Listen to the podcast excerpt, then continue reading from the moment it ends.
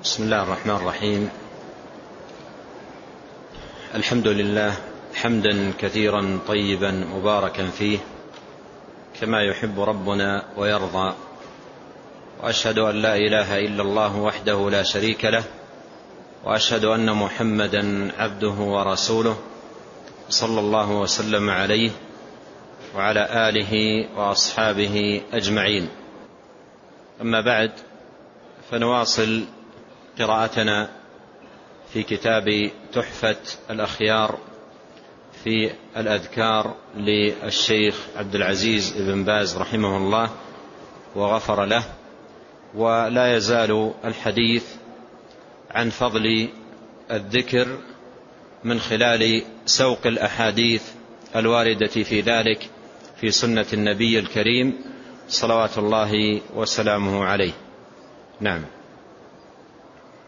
بسم الله والحمد لله والصلاة والسلام على رسول الله. قال المؤلف رحمه الله وقال صلى الله عليه وسلم من قال لا إله إلا الله وحده لا شريك له له الملك وله الحمد وهو على كل شيء قدير عشر مرار كان كمن أعتق أربعة أنفس من ولد إسماعيل متفق عليه من حديث أبي أيوب رضي الله عنه. أورد المصنف رحمه الله هنا حديث أبي أيوب رضي الله عنه في فضل الذكر وتحديدا في أفضل كلمات الذكر كلمة التوحيد لا إله إلا الله. وهذه الكلمة كما مر معنا هي إحدى الكلمات الأربع التي هي أحب الكلام إلى الله عز وجل والتي قال عنها صلوات الله وسلامه عليه لأن أقول سبحان الله والحمد لله ولا إله إلا الله والله أكبر أحب إلي مما طلعت عليه الشمس وهذه الكلمة كلمة لا إله إلا الله هي أفضل هؤلاء الكلمات بل هي أفضل الذكر على الإطلاق. وقد جاء عن النبي صلى الله عليه وسلم أحاديث عديدة تدل على تفضيل هذه الكلمة وأنها أفضل الذكر عند نبينا عليه الصلاة والسلام وعند الأنبياء قبله كما قال صلوات الله وسلامه عليه خير الدعاء دعاء يوم عرفة وخير ما قلته أنا والنبيون من قبلي لا إله إلا الله وحده لا شريك له له الملك وله الحمد وهو على كل شيء قدير. حديث أبي أيوب الذي أورده المصنف فيه بيان فضيلة هذه الكلمة كلمة التوحيد لا إله إلا الله. يقول صلى الله عليه وسلم من قال لا إله إلا الله وحده لا شريك له له الملك وله الحمد وهو على كل شيء قدير عشر مرات كان كمن أعتق أربعة أنفس من ولد إسماعيل. مر معنا في حديث قريب عند المصنف قال فيه عليه الصلاة والسلام ألا أخبركم بخير أعمالكم وأزكاها عند مليككم وأرفعها في درجاتكم وخير لكم من إنفاق الذهب والورق وأن تلقوا عدوكم فيضرب أعناقكم وتضرب أعناقهم قالوا بلى يا رسول الله قال ذكر الله هذا الحديث فيه شاهد لما تقدم ودلالة على, أفضل على أفضلية الذكر فهذه الكلمات أو هذه الكلمة العظيمة كلمة التوحيد. ذكر صلوات الله وسلامه عليه أن من قالها عشر مرات كان كمن أعتق أربعة أنفس من ولد إسماعيل. وقوله من ولد إسماعيل إشارة إلى طيب هذه الأنفس أو طيب أصلها ونسبها وأنها أفضل الأنفس من حيث الأنساب. وهذا فيه دلالة على فضيلة قول المسلم لهذه الكلمة العظيمة كلمة التوحيد في اليوم عشر مرات. ولعله سيأتي عند المصنف أيضا فضيلة قولها في اليوم مئة مرة. وهذه الكلمة هي ذكر يصاحب المسلم في كل أحيانه وكل أوقاته ومن يتتبع الأذكار المأثورة في عمل اليوم والليلة في الصباح في المساء عند النوم عند الانتباه من النوم أدبار الصلوات إلى غير ذلك من الأذكار يجد كثيرا منها لا لا تخلو من هذه الكلمة كلمة التوحيد. وهذا أيها الإخوة فيه دلالة مهمة جدا ألا وهي شدة احتياج المسلم إلى ترداد هذه الكلمة وتكرارها في كل حين وفي كل مناسبة تجديدا للإيمان وتقوية لأواصره وتعميقا للتوحيد وتوسيعا لمساحته في القلب إلى غير ذلك من المعاني المهمة والآثار المترتبة على ترداد هذه الكلمة مرات وكرات في أيام المسلم ولياليه. ولهذا نلاحظ ملاحظة واضحة أن هذه الكلمة العظيمة المباركة كلمة التوحيد تتردد معنا في الأذكار كلها. في أذكار الصباح في أذكار المساء في أذكار النوم في أذكار أدبار الصلوات. وجاء أيضا في أحاديث تدل على فضيلة ترداد هذه الكلمة مطلقا والحث على الإكثار منها والعناية بها. وهي أفضل الذكر وأعظمه شأنا وأجله مقاما وأكبره عائدة وأثرا لأن هذه الكلمة هي كلمة التوحيد. الذي خلق الخلق لأجله وأوجدوا لتحقيقه.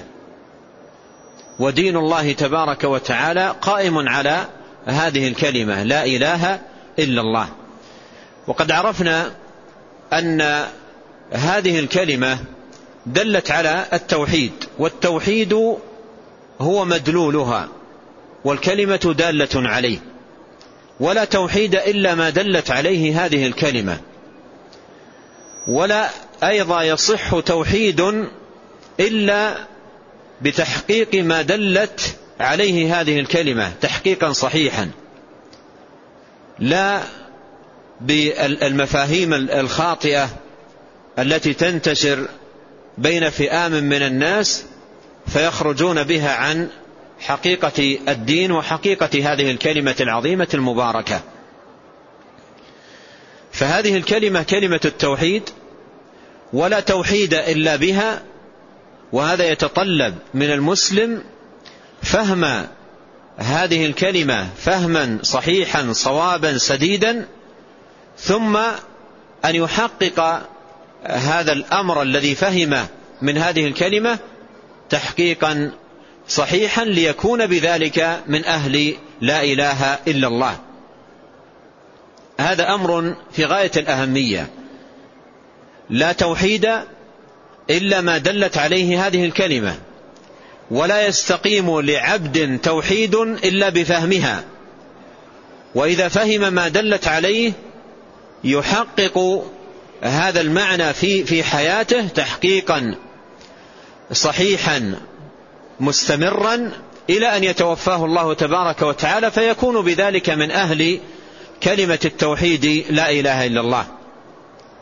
معاشر الإخوة لا إله إلا الله ليست كلمة لا معنى لها أو لفظة لا مدلول لها بل إن هذه الكلمة العظيمة هي أفضل الكلمات ودالة على أعظم المقاصد وأجل الغايات دالة على توحيد الله على إخلاص الدين له على إفراده تبارك وتعالى بالعبادة على البراءة من الشرك والخلوص منه. دين الله قائم عليها. دين الله قائم على هذه الكلمة. ولا ولا ينضبط هذا الأمر إلا بفهمها فهما صحيحا.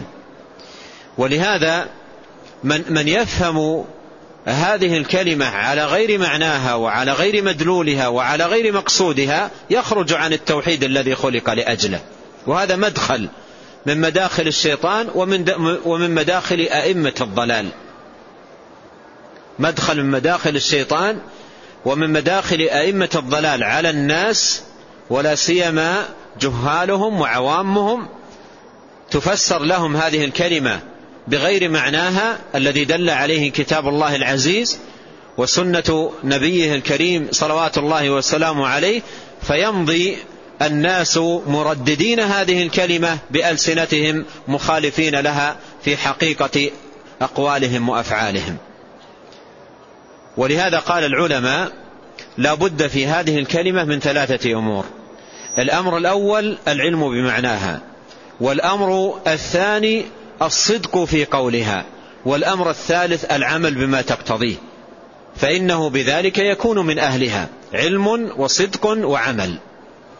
قال الله تعالى في العلم فاعلم أنه لا إله إلا الله. وفي صحيح مسلم قال صلوات الله وسلامه عليه من مات وهو يعلم أنه لا إله إلا الله دخل الجنة اشترط العلم.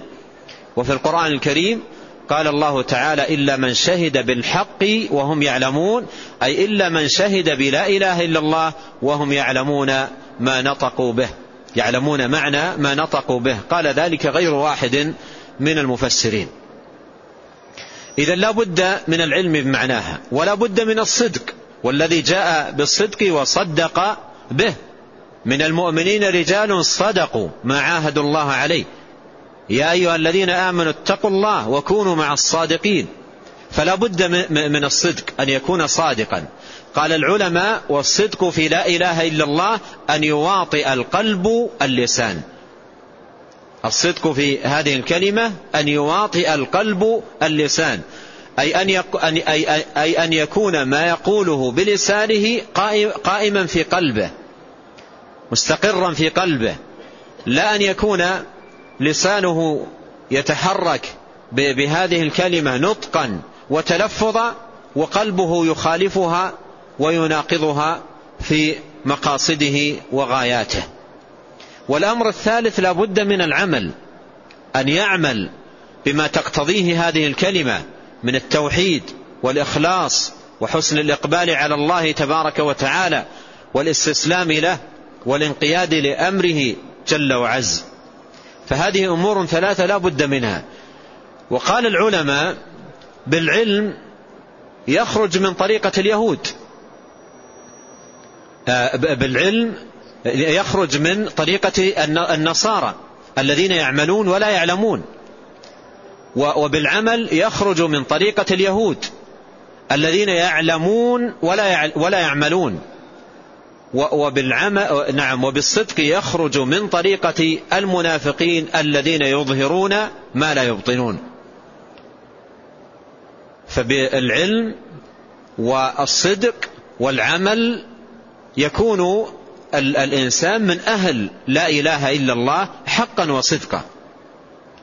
يكون من أهل لا إله إلا الله حقا وصدقا. لا أن يكون حظه من هذه الكلمة مجرد ترداد ألفاظها أو النطق بها دون تحقيقا لما تقتضيه. أرأيتم لو أن شخصا قال لا إله إلا الله ألف مرة أو آلاف المرات لكنه يشرك مع الله غيره يدعو غير الله يستغيث بغير الله يطلب المدد والعون من غير الله يذبح لغير الله يقدم أنواع من العبادات لغير الله تبارك وتعالى. أهو من أهلها بمجرد ترداده لها وتكراره لها آلاف المرات هل يكون من أهلها بذلك؟ لا ليس من أهلها. لا يكون من أهلها إلا إذا حقق هذه الكلمة لأنها كلمة تتضمن أو تدل على أشرف المعاني وأجل المقاصد.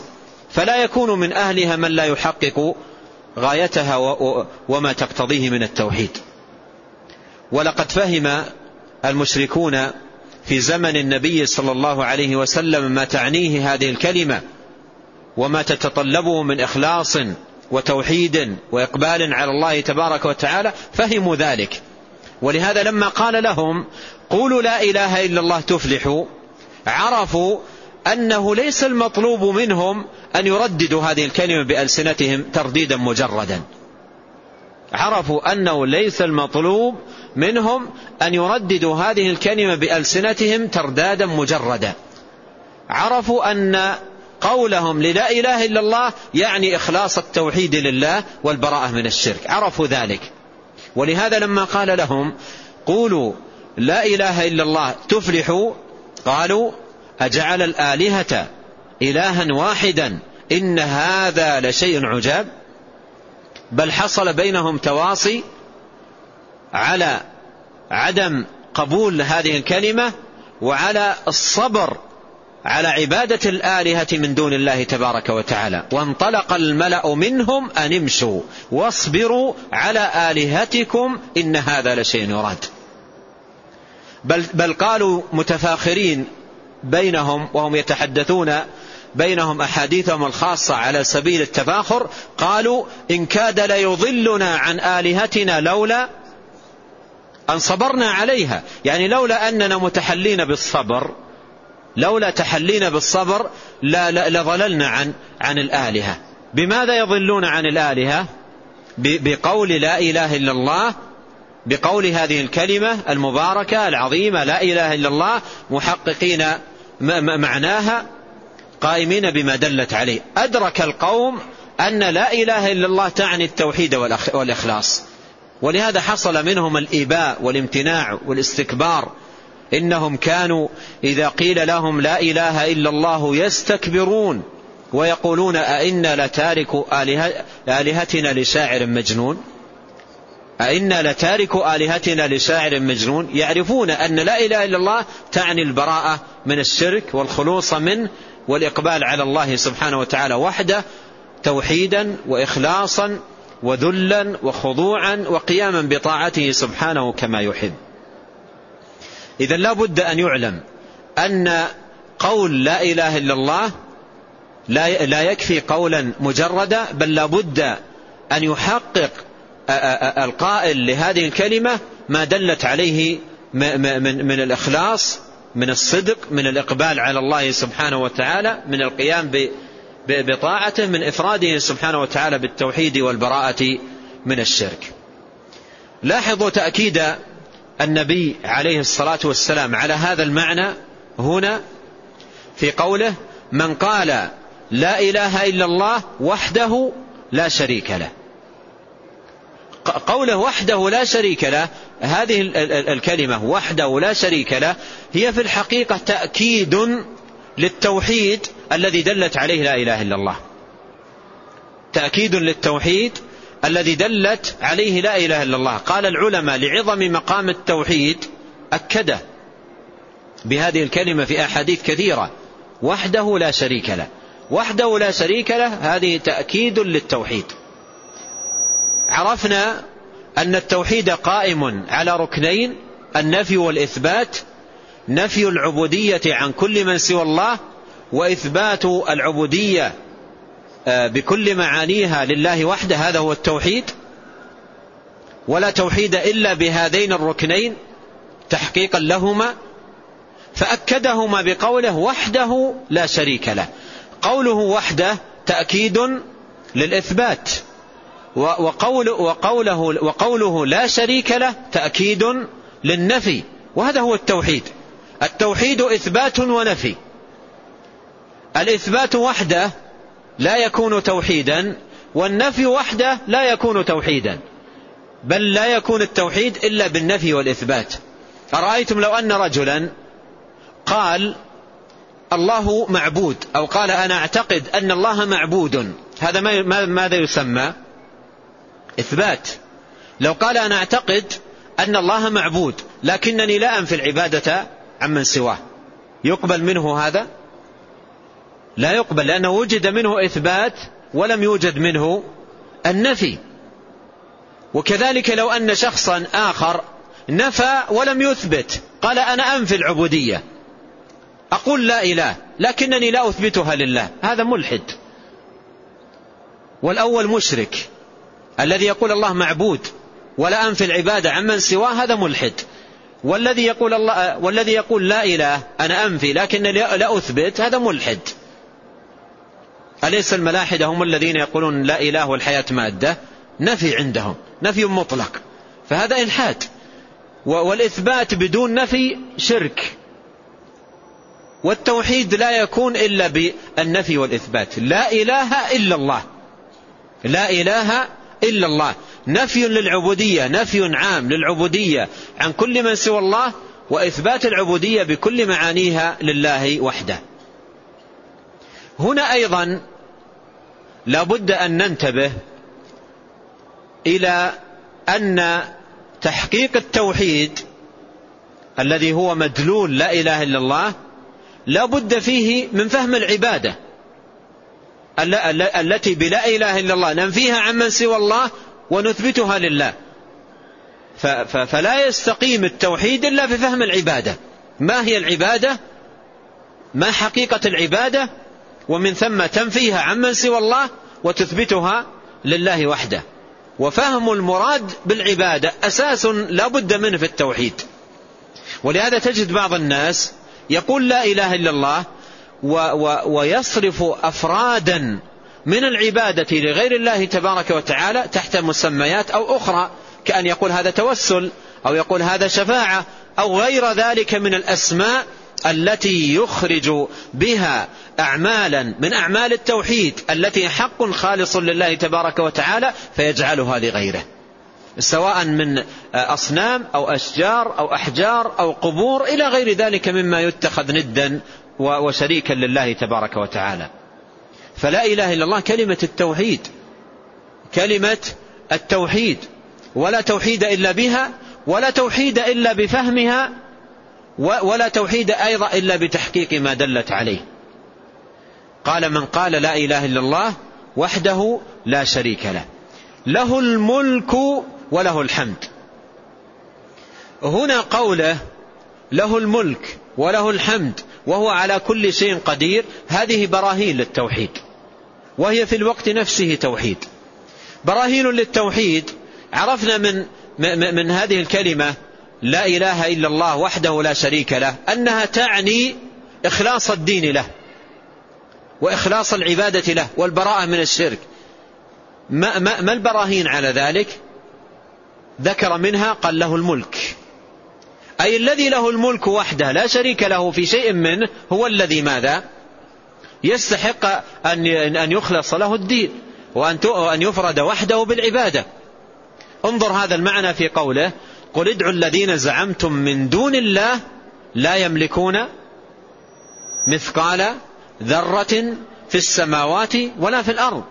قل ادعوا الذين زعمتم من دون الله لا يملكون مثقال ذرة في السماوات ولا في الأرض. هذا يدلنا على أن ملك الله تبارك وتعالى للسماوات والأرض وما فيهما وجميع المخلوقات لا شريك له في شيء من ذلك دليل صادق وبرهان واضح على أنه المعبود بحق ولا معبود بحق سواه. كيف يجعل آه، ندا لله تبارك وتعالى من لا يملك شيئا؟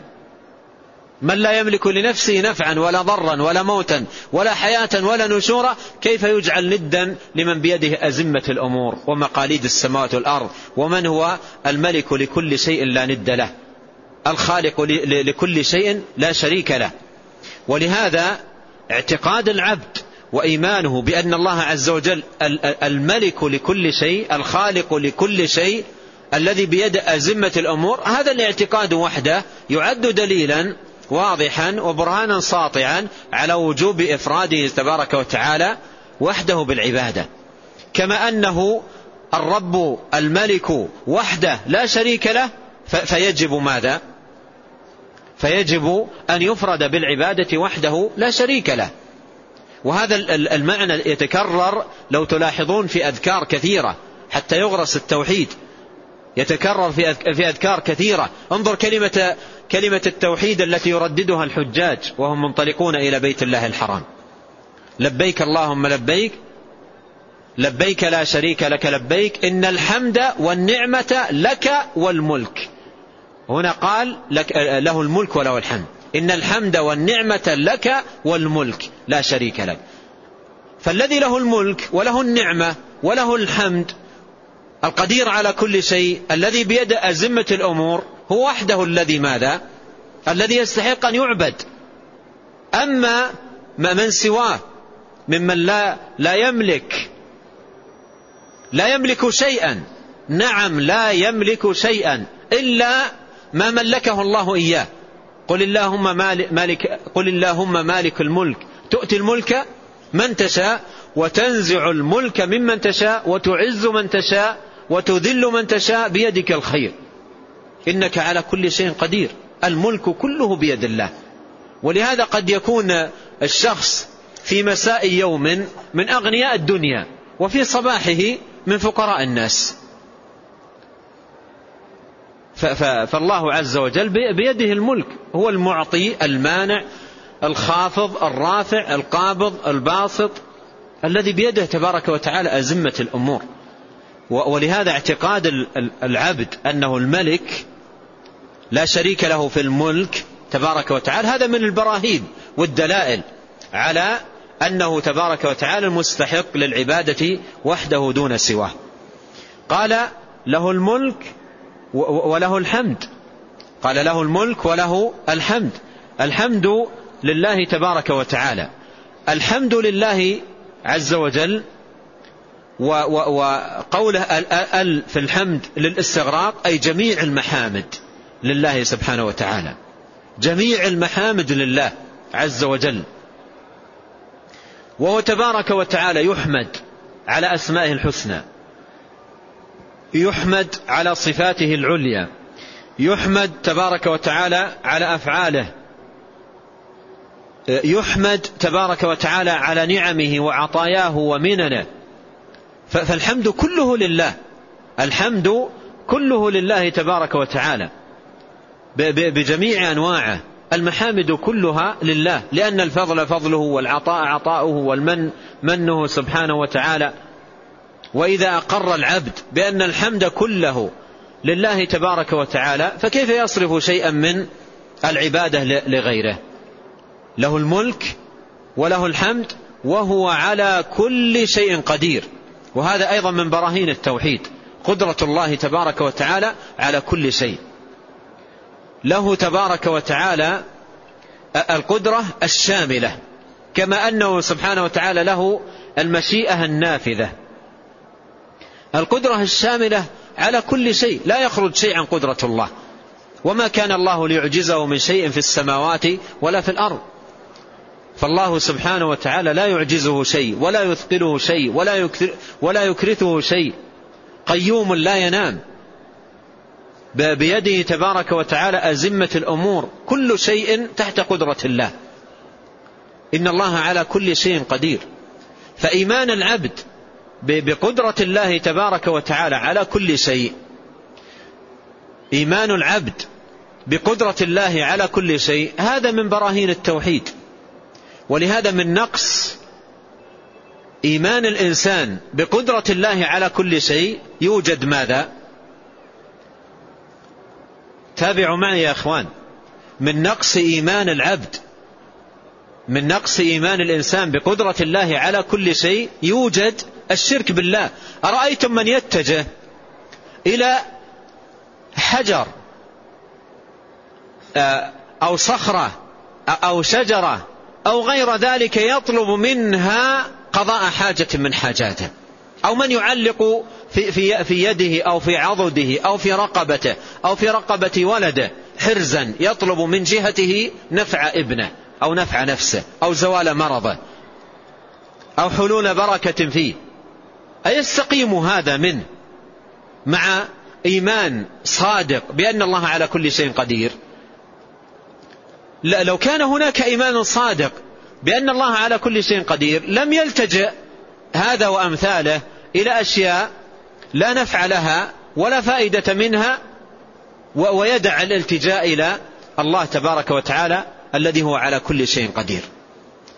ولهذا ضعف الإيمان بقدرة الله تبارك وتعالى على كل شيء من أسباب وجود الشرك والتعلق بغير الله والتعلق بالأحجار وبالقباب وبالأضرحة وبالخيوط وبالحروز وغير ذلك من الأمور.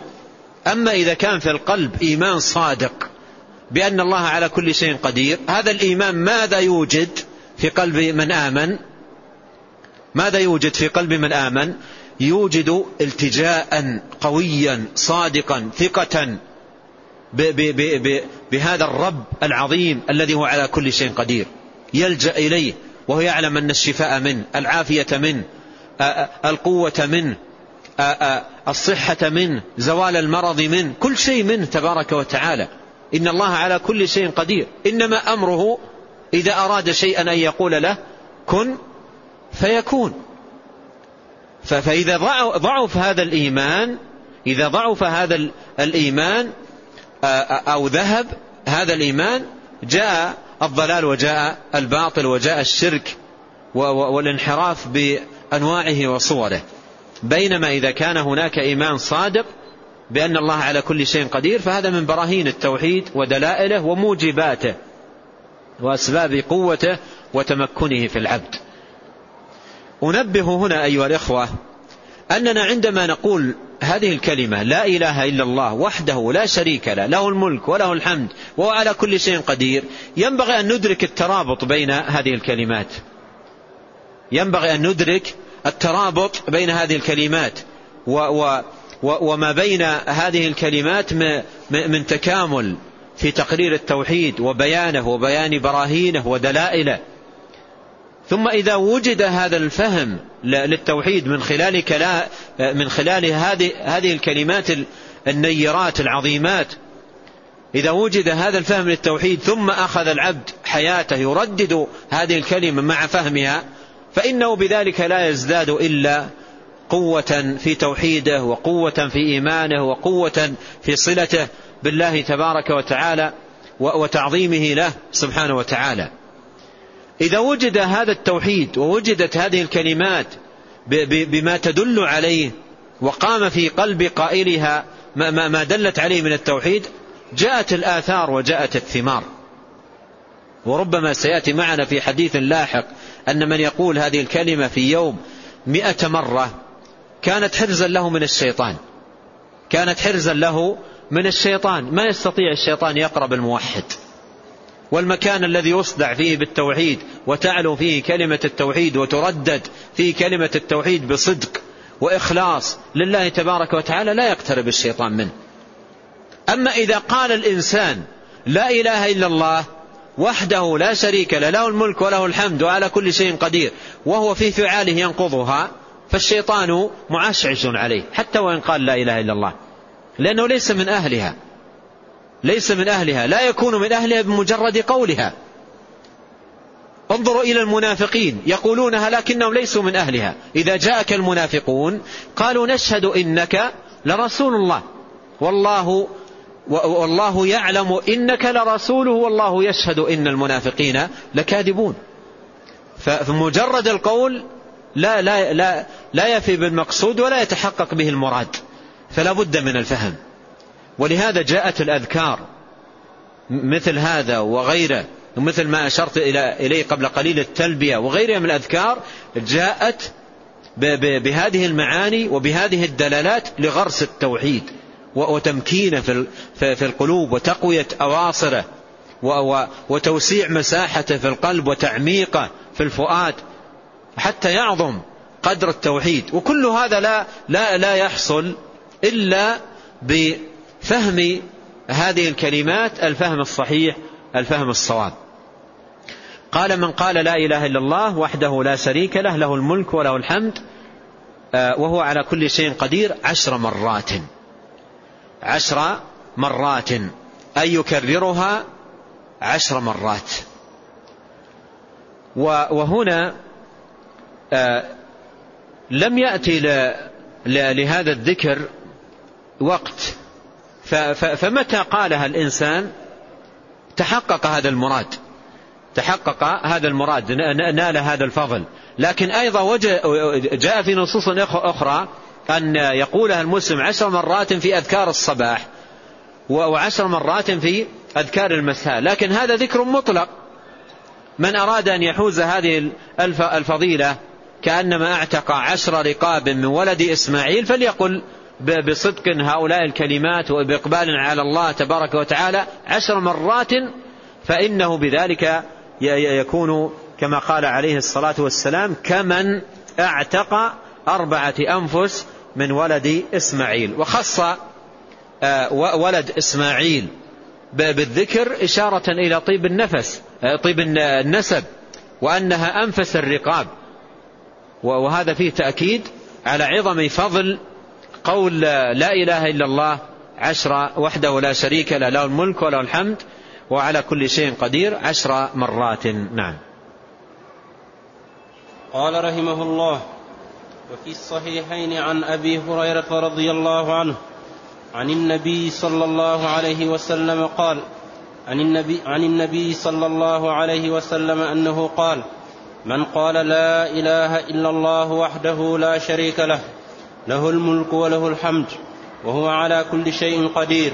في يوم مائة مرة كانت له عدل عشر رقاب وكتب له مائة حسنة ومحيت عنه مائة سيئة وكانت له هرزا من الشيطان يومه. وكانت له هرزا من الشيطان يومه ذلك حتى يمسي. ولم يأت أحد بأفضل مما جاء به إلا أحد عمل أكثر من ذلك. ومن قال سبحان الله وبحمده إلا إلا إلا أحد عمل أكثر من ذلك. نعم. إلا رجل عمل أكثر من ذلك. نعم. ومن قال سبحان الله وبحمده في يوم مائة مرة خطت خطاياه ولو كان مثل زبد البحر. آه، أريد أن أشير إلى إلى فائدة لطيفة جدا قبل الدخول في آه، معاني هذا الحديث. في الحديث حديث الأعرابي الذي مر معنا قريبا لما جاء للنبي عليه الصلاة والسلام وقال علمني كلاما أقوله. فقال عليه الصلاة والسلام قل لا إله إلا الله وحده لا شريك له والله أكبر كبيرا والحمد لله كثيرا وسبحان الله رب العالمين ولا حول ولا قوة إلا بالله العزيز الحكيم. فقال يا رسول الله هؤلاء لربي فما لي؟ يعني أي شيء لي؟ قال قل اللهم اغفر لي وارحمني واهدني وارزقني. إلى هنا انتهى ما ساقه الشيخ رحمه الله من رواية الحديث. لكن في زيادة لطيفة. في زيادة لطيفة في الحديث. قال فلما ولى يعني هذا الأعرابي ذاهبا راجعا قال النبي عليه الصلاة والسلام أما هذا فقد ملأ يديه من الخير. أما هذا فقد ملأ يديه من الخير. مثل شخص جاء إلى مكان فيه أشياء ثمينة وأخذ منها ملء يديه وذهب. قال أما هذا فملأ يديه من الخير. فلاحظ الفضل المبارك عندما يأتي الإنسان إلى إلى أماكن الخير وأماكن العلم ويتعلم ثم يأخذ منها يعني غنيمة وخيرا ويرجع بها ممتلئا. قال أما هذا فقد ملأ يديه من الخير. فقد ملأ يديه من الخير. نعود إلى حديثنا هذا. قال رحمه الله وفي الصحيحين عن أبي هريرة رضي الله عنه عن النبي صلى الله عليه وسلم قال من قال لا إله إلا الله وحده لا شريك له له الملك وله الحمد وهو على كل شيء قدير. في يوم مئة مرة. عرفنا قريبا آه، التكامل في في هذه الكلمات. لا إله إلا الله وحده لا شريك له له الملك وله الحمد وهو على كل شيء قدير. وأكدت آه، أيضا على ضرورة فهم هذا الترابط بين هذه الكلمات وما وما يدل عليه ورودها هذا الورود في هذا المساق المبارك في تقرير التوحيد وبيانه. ولهذا ينبغي على المسلم عندما يقول هذه الكلمات أن يستحضر هذه المعاني العظيمة. لا إله إلا الله وحده لا شريك له له الملك وله الحمد وهو على كل شيء قدير. فهذا فيه تقرير للتوحيد وذكر لبراهينه. أو إن شئت قل فيها تقرير للتوحيد بنوعيه العلمي والعملي. العلمي العمل في قوله لا إله إلا الله وحده لا شريك له والعمل في قوله له الملك والعلم في قوله له الملك وله الحمد وعلى كل شيء قدير. لأن التوحيد نوعان علمي وعملي. علمي أي المطلوب منا فيه علم وعملي المطلوب منا فيه عمل. فالتوحيد العملي في قوله لا إله إلا الله وحده لا شريك له له الملك آه نعم في قوله لا إله إلا الله وحده لا شريك له. والتوحيد العلمي في قوله له الملك وله الحمد وهو على كل شيء قدير. قال مئة مرة. يقولها مئة مرة. متى يقولها؟ متى متى يقولها؟ في, في أول النهار في وسط النهار في آخر النهار؟ لم يذكر في الحديث. وإنما قال في الحديث من قالها في يوم. مئة مرة.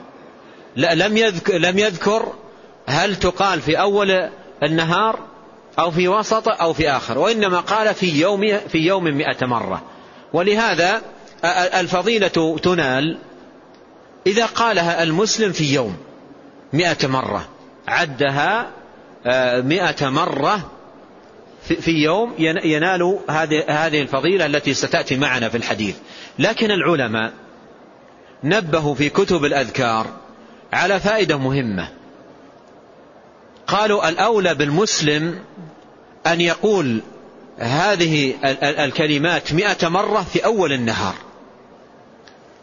أن يقولها في أول النهار. في أول النهار في الصباح الباكر يقولها مئة مرة. لماذا؟ لأن فيها فضائل في اليوم. فلا لا تؤخر هذه الفضائل آه، ولا تفوت نيل هذه الفضائل من أول اليوم. بل بكر وبادر أولا آه، آه، مسارعة في الخير. عموم الأدلة تدل على المسارعة في الخيرات. فإذا قال في يوم فسارع وبادر لفعل هذا الأمر في أول اليوم مسارعة في الخيرات هذا من ناحية. ومن ناحية ثانية لتحوز الفضائل المترتبة على هؤلاء الكلمات في يومك كله. ومن ذلك ما جاء في الحديث وكانت له حرزا من الشيطان يومه ذلك حتى يمسي.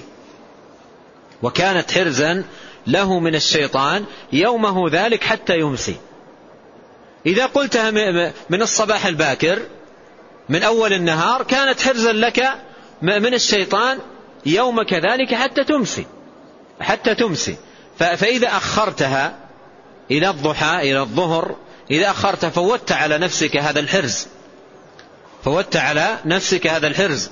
ولهذا مسارعة في الخيرات من جهة وحيازا على فضائلها وما يترتب عليها من الآثار المباركة والعوائد الحميدة في يومك من جهة أخرى يستحب لك والأولى بك أن تسارع بالإتيان بها والمبادرة إليها في أول النهار. قال من قال في, في يوم مئة مرة. من قال في يوم مئة مرة. آه، آه، آه، نعم من قال في يوم مئة مرة. كانت له عدل عشر رقاب. هذه الفضيلة الأولى. كانت عدل عشر رقاب يعني تعادل عشر رقاب. يعني كأنه أعتق عشر رقاب في ذلك اليوم.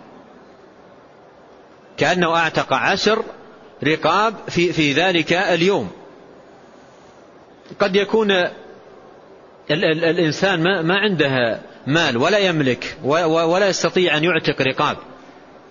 ولكنه بهذه الكلمات السهلة اليسيرة الخفيفة على على على اللسان يحوز آه، فضائل لا حد لها ولا عد.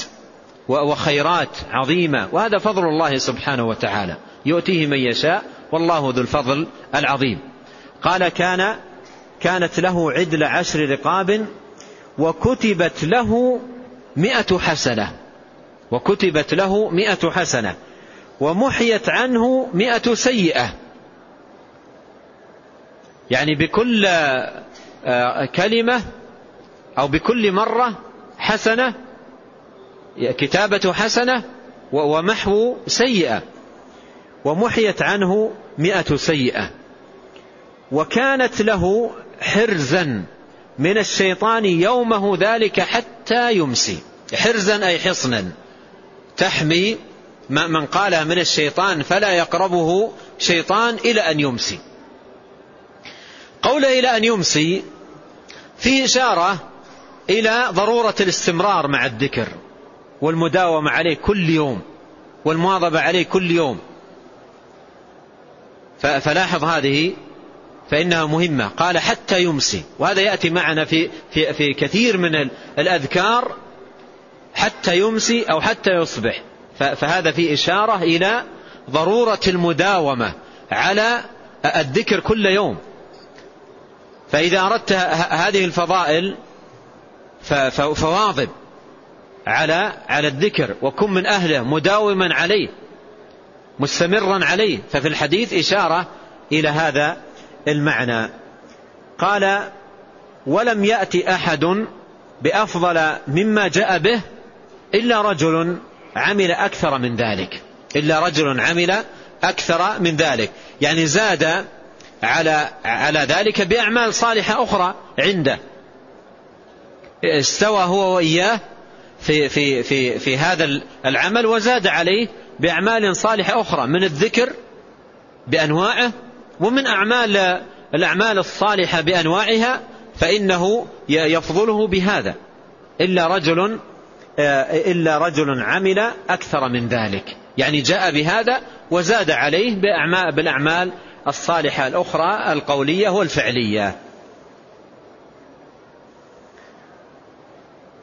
قال ومن قال سبحان الله وبحمده في يوم مئة مرة. ومن قال سبحان الله وبحمده في يوم مئة مرة. حطت خطاياه ولو كانت مثل زبد البحر. زبد البحر كثير جدا. فقول ولو كانت مثل زبد البحر أي ولو كانت كثيرة.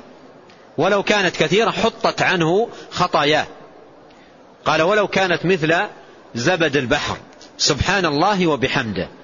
وهنا سبحان الله وبحمده فيها جمع بين أمرين. التسبيح والتحميد. فيها جمع بين أمرين. التسبيح والتحميد. أما التسبيح فهو تنزيه الله. وأما التحميد فهو إثبات الكمالات لله. أما التسبيح فهو تنزيه الله تبارك وتعالى عن النقائص عن العيوب عما لا يليق بجلاله وكماله عن مماثلة المخلوق. تسبيح الله تنزيهه. وحمده الثناء عليه بإثبات الكمال له سبحانه وتعالى. ولهذا فإن فإن هاتين الكلمتين سبحان الله وبحمده التسبيح والتحميد يقوم عليهما توحيد الأسماء والصفات. توحيد الأسماء والصفات قائم على الإثبات والنفي. إثبات الكمال لله تبارك وتعالى والنفي الذي هو تنزيه الله عما لا يليق به. فالإثبات في الحمد والتنزيه في ماذا؟ في التسبيح. الإثبات في الحمد و و والتنزيه في التسبيح. فتسبيحك لله تبارك وتعالى تنزيه له عز وجل. كثير من الناس يقول سبحان الله وإذا قيل له ما هي هذه الكلمة يقول ما أدري. كلمة تقال جيدة جميلة طيبة فيها فضل وفيها ثواب لكن ما يدري ما هي. ولا يدري ما ما, ما تدل عليه. ولا وليس هكذا ينبغي أن يكون المؤمن. فالذي يقول سبحان الله بهذه الكلمة ينزه الله. ينزه الله. قال تعالى في القرآن سبحان ربك رب العزة عما يصفون. سبحان ربك أي أنزهه وأقدسه. سبحان ربك رب العزة عما يصفون. فتسبيح الله وتنزيهه. فإذا قلت سبحان الله فإنك بهذه الكلمة تنزه الله. تنزه الله تبارك وتعالى عما لا يليق به. وإذا قلت الحمد, الحمد لله فهذا ثناء على الله وإثبات الكمال لله تبارك وتعالى. ففي هذه الكلمة سبحان الله وبحمده جمع بين التسبيح و بين التنزيه وإثبات الكمال لله عز وجل. قال سبحان الله وبحمده في يوم مئة مرة. حطت عنه خطاياه ولو كانت مثل زبد البحر. الخطايا التي يفعلها العبد على نوعين. خطايا آه، هي تعتبر لمم تعتبر من صغائر الذنوب من صغائر الآثام ونوع آخر من من من الخطايا يسمى كبائر وعظائم وموبقات. والله تبارك وتعالى يقول وكل وكل صغير وكبير مستطر. وكل صغير وكبير مستطر. فالذنوب صغائر وكبائر. وأيضا قال عز وجل إن تجتنبوا كبائر ما تنهون عنه نكفر عنكم سيئاتكم وندخلكم مدخلا كريما. في, في الصلاة وفضلها قال الصلوات آآ آآ الصلوات الخمس والجمعة إلى الجمعة ورمضان إلى رمضان مكفرات لما بينهن ما اجتنبت الكبائر. ما اجتنبت الكبائر. الصلاة التي هي أعظم فرائض الإسلام وفيها تسبيح وفيها تحميد وفيها تهليل وفيها تكبير ماذا تكفر؟ مرة ثانية انتبهوا الحديث قال الصلوات الخمس والجمعة إلى الجمعة ورمضان إلى رمضان مكفرات لما بينهن ما اجتنبت الكبائر. فهذا فيه فائدة أن الكبائر لا بد فيها من التوبة. والتكفير الذي يأتي في, في هذه الأحاديث وأمثالها تكفير لماذا؟ للصغائر. تكفير للصغائر. أما الذنوب الكبار مثل ما جاء في الحديث قال اجتنبوا السبع الموبقات. قالوا وما هن يا رسول الله؟ قال السحر والشرك والسحر. وقتل النفس التي حرم الله إلا بالحق وقذف المحصنات الغافلات والتولي يوم الزحف. هذه كبائر وعظائم لا بد فيها من توبة. وكذلك غيرها من الكبائر التي أفردها العلماء في في مصنفات خاصة مثل الكبائر للذهبي وهو عندي من أنفسها. فهذه هذه الكبائر لا بد فيها من توبة. وهذه الأذكار والأعمال الصالحة التي جاء أنها جاء في النصوص أنها مكفرة فدلالة النصوص على أنها تكفر صغائر صغائر الذنوب. أما الكبائر لا بد فيها من توبة صادقة إلى الله تبارك وتعالى. نعم. قال رحمه الله وفي الصحيحين أيضا عن رسول الله صلى الله عليه وسلم أنه قال كلمتان خفيفتان على اللسان ثقيلتان في الميزان حبيبتان إلى الرحمن. سبحان الله وبحمده سبحان الله العظيم. هذا الحديث في الصحيحين من حديث أبي هريرة رضي الله عنه عن النبي صلى الله عليه وسلم أنه قال كلمتان خفيفتان على اللسان. حبيبتان إلى الرحمن ثقيلتان في الميزان. سبحان الله وبحمده سبحان الله العظيم. قوله كلمتان هذا كما قال العلماء خبر مقدم خبر مقدم ومبتدأه مؤخر وهو قوله في تمام الحديث سبحان الله وبحمده. سبحان الله وبحمده سبحان الله العظيم كلمتان ها؟ كلمتان خفيفتان على اللسان حبيبتان إلى الرحمن ثقيلتان في الميزان. فأخر المبتدأ وقدم الخبر. قدم الخبر ثم وصفه بعدة صفات. عندنا خبر وصفات له. الخبر كلمتان. سبحان الله وبحمده سبحان الله العظيم كلمتان. ثم وصفهما بعدة صفات. خفيفتان على اللسان حبيبتان إلى الرحمن ثقيلتان في الميزان. لماذا قدم الخبر؟ لماذا قدم الخبر على المبتدأ؟ من أجل التشويق وهذا من كمال نصح النبي عليه الصلاة والسلام. يشوق الأمة إلى هذا الخير العظيم. فأخر الخبر. ما قال سبحان الله وبحمده سبحان الله العظيم كلمتان خفيفتان على اللسان إلى آخر الحديث. لا. جعل المبتدأ مؤخر حتى تشتاق القلوب إليه وتتوق النفوس إلى سماعه. وهذا من كمال نصحه عليه الصلاة والسلام وكمال بيانه. قال كلمتان خفيفتان على اللسان حبيبتان إلى الرحمن ثقيلتان في الميزان. أرأيت لو كنت لأول مرة تسمع هذا الحديث؟ لو كنت لأول مرة تسمع هذا الحديث. وقال لك قائل أو تحدث إليك شخص بهذا الحديث وقال كلمتان خفيفتان على اللسان حبيبتان إلى الرحمن ثقيلتان في الميزان. أي شيء يحدث في قلبك؟ وأنت أول مرة تسمع أول مرة تسمع بهذا الحديث ما, ما سبق أن سمعت به. لو قال لك شخص كلمتان خفيفتان على اللسان حبيبتان إلى الرحمن ثقيلتان في الميزان. وقف. ما الذي حدث في قلبك؟ أرأيت لو قال لك إن شاء الله بكرة أكمل لك الحديث. غدا أكمل لك الحديث. تسمح له يذهب ولا تستوقفه؟ وتقول له يا أخي لا أنا اشتقت الآن.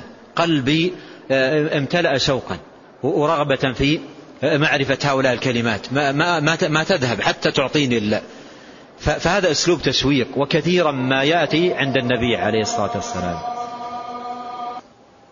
هذا الحديث العظيم حديث أبي هريرة في ذكر فضيلة قول المسلم سبحان الله وبحمده سبحان الله العظيم.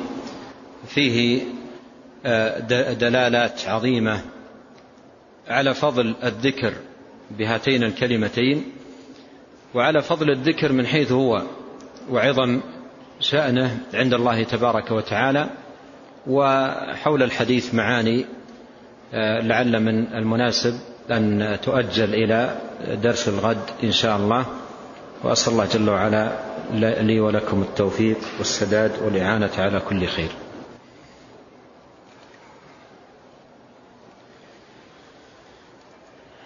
هذا يقول عندما يقولون بعد صلاة المغرب وبعد صلاة الفجر لا إله إلا الله وحده لا شريك له له الملك وله الحمد وعلى كل شيء قدير فهل هذا جائز؟ وجزاكم الله خيرا. عندما يقولون إذا كان المراد أن أن أن تقال هذه الكلمة جماعة وبصوت واحد فهذا غير جائز وليس مشروع ولا وليس من السنة. ولكن قول هذه الكلمة بعد صلاة الفجر وأدبار الصلوات هذا من آه، الثابت عن النبي صلى الله عليه وسلم وكل شخص يقولها بمفرده. لا إله إلا الله وحده لا شريك له له الملك وله الحمد على كل شيء قدير. لا إله إلا الله ولا نعبد إلا إياه له النعمة وله الفضل وله الثناء الحسن. لا إله إلا الله مخلصين له الدين ولو كره الكافرون. هذه ثابتة. عن النبي صلى الله عليه وسلم تقال دبر كل صلاة. وأيضا لاحظوا في, في, في هذا التنويع في قول لا إله إلا الله الذي يقال دبر كل صلاة فيه ما أشرت إليه سابقا من التأكيد على فهم التوحيد الذي تدل عليه هذه الكلمة المباركة لا إله إلا الله. فذكرت لا إله إلا الله في هذا هذه في هذا السياق ثلاث مرات وأتبعت في كل مرة بما يبين معناها. لا إله إلا الله وحده لا شريك له. ثم قال لا إله إلا الله ولا نعبد إلا إياه. ثم قال لا إله إلا الله مخلصين له الدين. هذا كله تبيين لمعناها وتقرير للتوحيد الذي دلت عليه هذه الكلمة العظيمة المباركة. قال بعض الأذكار أريد أن آتي بها مئة مرة ولكن أنسى عندما أسبح باليد فأستعمل السبحة فما حكم ذلك؟ آه، ينبغي أن نعلم يا إخوان أن الخرز في زمن النبي عليه الصلاة والسلام كان موجودا كان موجودا ومتوفرا. بل ذكر بعض أهل العلم أن السبحة تاريخها قديم. قبل الإسلام بكثير كان لها وجود ولها استعمال في كثير من الديانات. فالسبحة السبحة والخرز موجود. ولكن يقول أنس بن مالك رأيت النبي صلى الله عليه وسلم يعقد التسبيح بيمينه يعني يعده بيده. والأمر سهل جدا الأمر سهل جدا. فالنبي عليه الصلاة والسلام وكذا الصحابة كانوا يعدون تسبيحاتهم بأيمانهم. وهذا أيضا أبلغ في, في, في إخفاء ذكرك لله بينك وبين نفسك. بينما بعض الناس يخشى عليه. لا نقول إنه يرائي ولكن يخشى عليه من الرياء وخاصة إذا كانت السبحة طويلة. أذكر مرة رأيت شخص كان أمامه سبحة فيها ألف خرزة. إذا رأيتها لأول مرة تظنها حية متطوية أمامه. سبحة بألف خرزة وأمامه وثقيلة.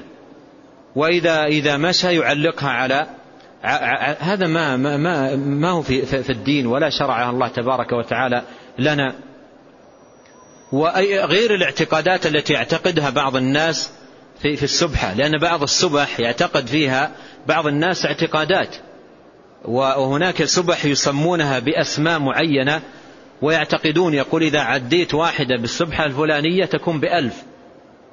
إذا عديت واحدة بسبح معينة يذكرونها بينهم يقول هذه بألف. فهذا كله ضلال وكله باطل. فالسنة أن يعقد المسلم التسبيح بيده. أن يعقد التسبيح بيده مثل ما فعل النبي عليه الصلاة والسلام. لا يوجد حديث يدل على أنه عليه الصلاة والسلام كان يسبح بسبحة. وخير الهدي ماذا؟ هدي محمد عليه الصلاة والسلام. فيجتهد الإنسان ويعود نفسه على عد التسبيح بيده. والمسألة سهلة جدا. إذا عقدت الآن بيدك عشر مرات آه، سبحان الله وبحمده. بقبضها وفتحها كم هذه؟ عشر. عد بيدك اليسرى واحدة. ثم أيضا افعل مرة ثانية اعقد اليسرى ثانية أصبحت عشرين.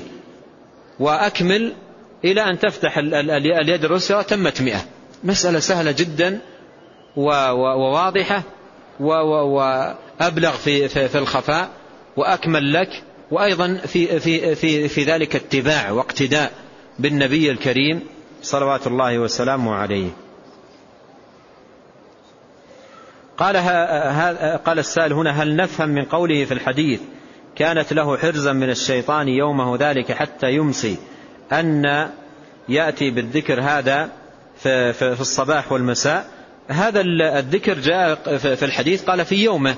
والمساء أيضا له أذكاره الكثيرة التي أيضا يحصل بها الحرز من من الشيطان. ومن ذلك ما جاء في الصحيح في قراءة آية الكرسي وأن من قرأها إذا أوى إلى فراشه لم يزل عليه من الله حافظ ولا يقربه شيطان حتى يصبح. ما حكم من قال وهو ساجد في الصلاة اللهم عني على ذكرك وشكرك وحسن عبادتك. آه ويكثر من قول ذلك في سجوده. هذه الدعوة التي أشار إليها السائل ورد فيها حديثان. الحديث الأول حديث معاذ وهو أن تقال دبر كل صلاة. قال يا معاذ آه، إني أحبك فلا تدعن دبر كل صلاة أن تقول اللهم عني على ذكرك وشكرك وحسن عبادتك. والحديث الثاني حديث مطلق. قال ما قال عليه الصلاة والسلام فيما معناه إذا أراد أحدكم أن يبلغ في في الدعاء فليقل اللهم عني على ذكرك وشكرك وحسن عبادتك. فمن هذا القبيل إن دعا آه، بعض المرات بهذه الدعوة كدعوة مطلقة في في سجوده فلا بأس. أما أن يجعل ذلك سنة يتخذها في في السجود فهذا لا دليل عليه. هذا يقول نهيت أحد المقتدى بهم في في بلدنا عن البدع. نهيت عن البدع. فأجاب قائلا إن الرسول صلى الله عليه وسلم كان في زمانه منشغلا بالغزوات والفتوحات ونشر الدعوة الإسلامية. فما رأيكم في, في هذا؟ هذا كلام باطل. يعني منشغل بالغزوات عن هذه الأعمال التي يمارسها هذا الرجل. كأنه يقول لولا الغزوات التي كان مشتغلا بها والفتوحات كان جلس مثلي يمارس هذه الأعمال. هذا والعياذ بالله إضافة إلى الضلال الذي هو عليه فيه افتيات على الرسول الكريم عليه الصلاة والسلام. والمسلم يعلم من قول الله تبارك وتعالى اليوم أكملت لكم دينكم وأتممت عليكم نعمتي ورضيت لكم الإسلام دينا أن دين الله تام كامل. بل إن في هذه هذه المقولة لهذا القائل اتهام للنبي صلى الله عليه وسلم بماذا؟ بأنه قصر في, في, في بيان الدين وفي, وفي القيام بجوانب من الدين. ولهذا قال الإمام مالك رحمة الله عليه مقولة عظيمة. قال من قال في الدين بدعة حسنة فقد زعم أن محمدا صلى الله عليه وسلم خان الرسالة. لماذا؟ قال لأن الله يقول اليوم أكملت لكم دينكم وأتممت عليكم نعمتي ورضيت لكم الإسلام دينا. نسأل الله جل وعلا للجميع التوفيق والسداد والهداية والرشاد والإعانة على كل خير وصلى الله وسلم على نبينا محمد وآله وصحبه.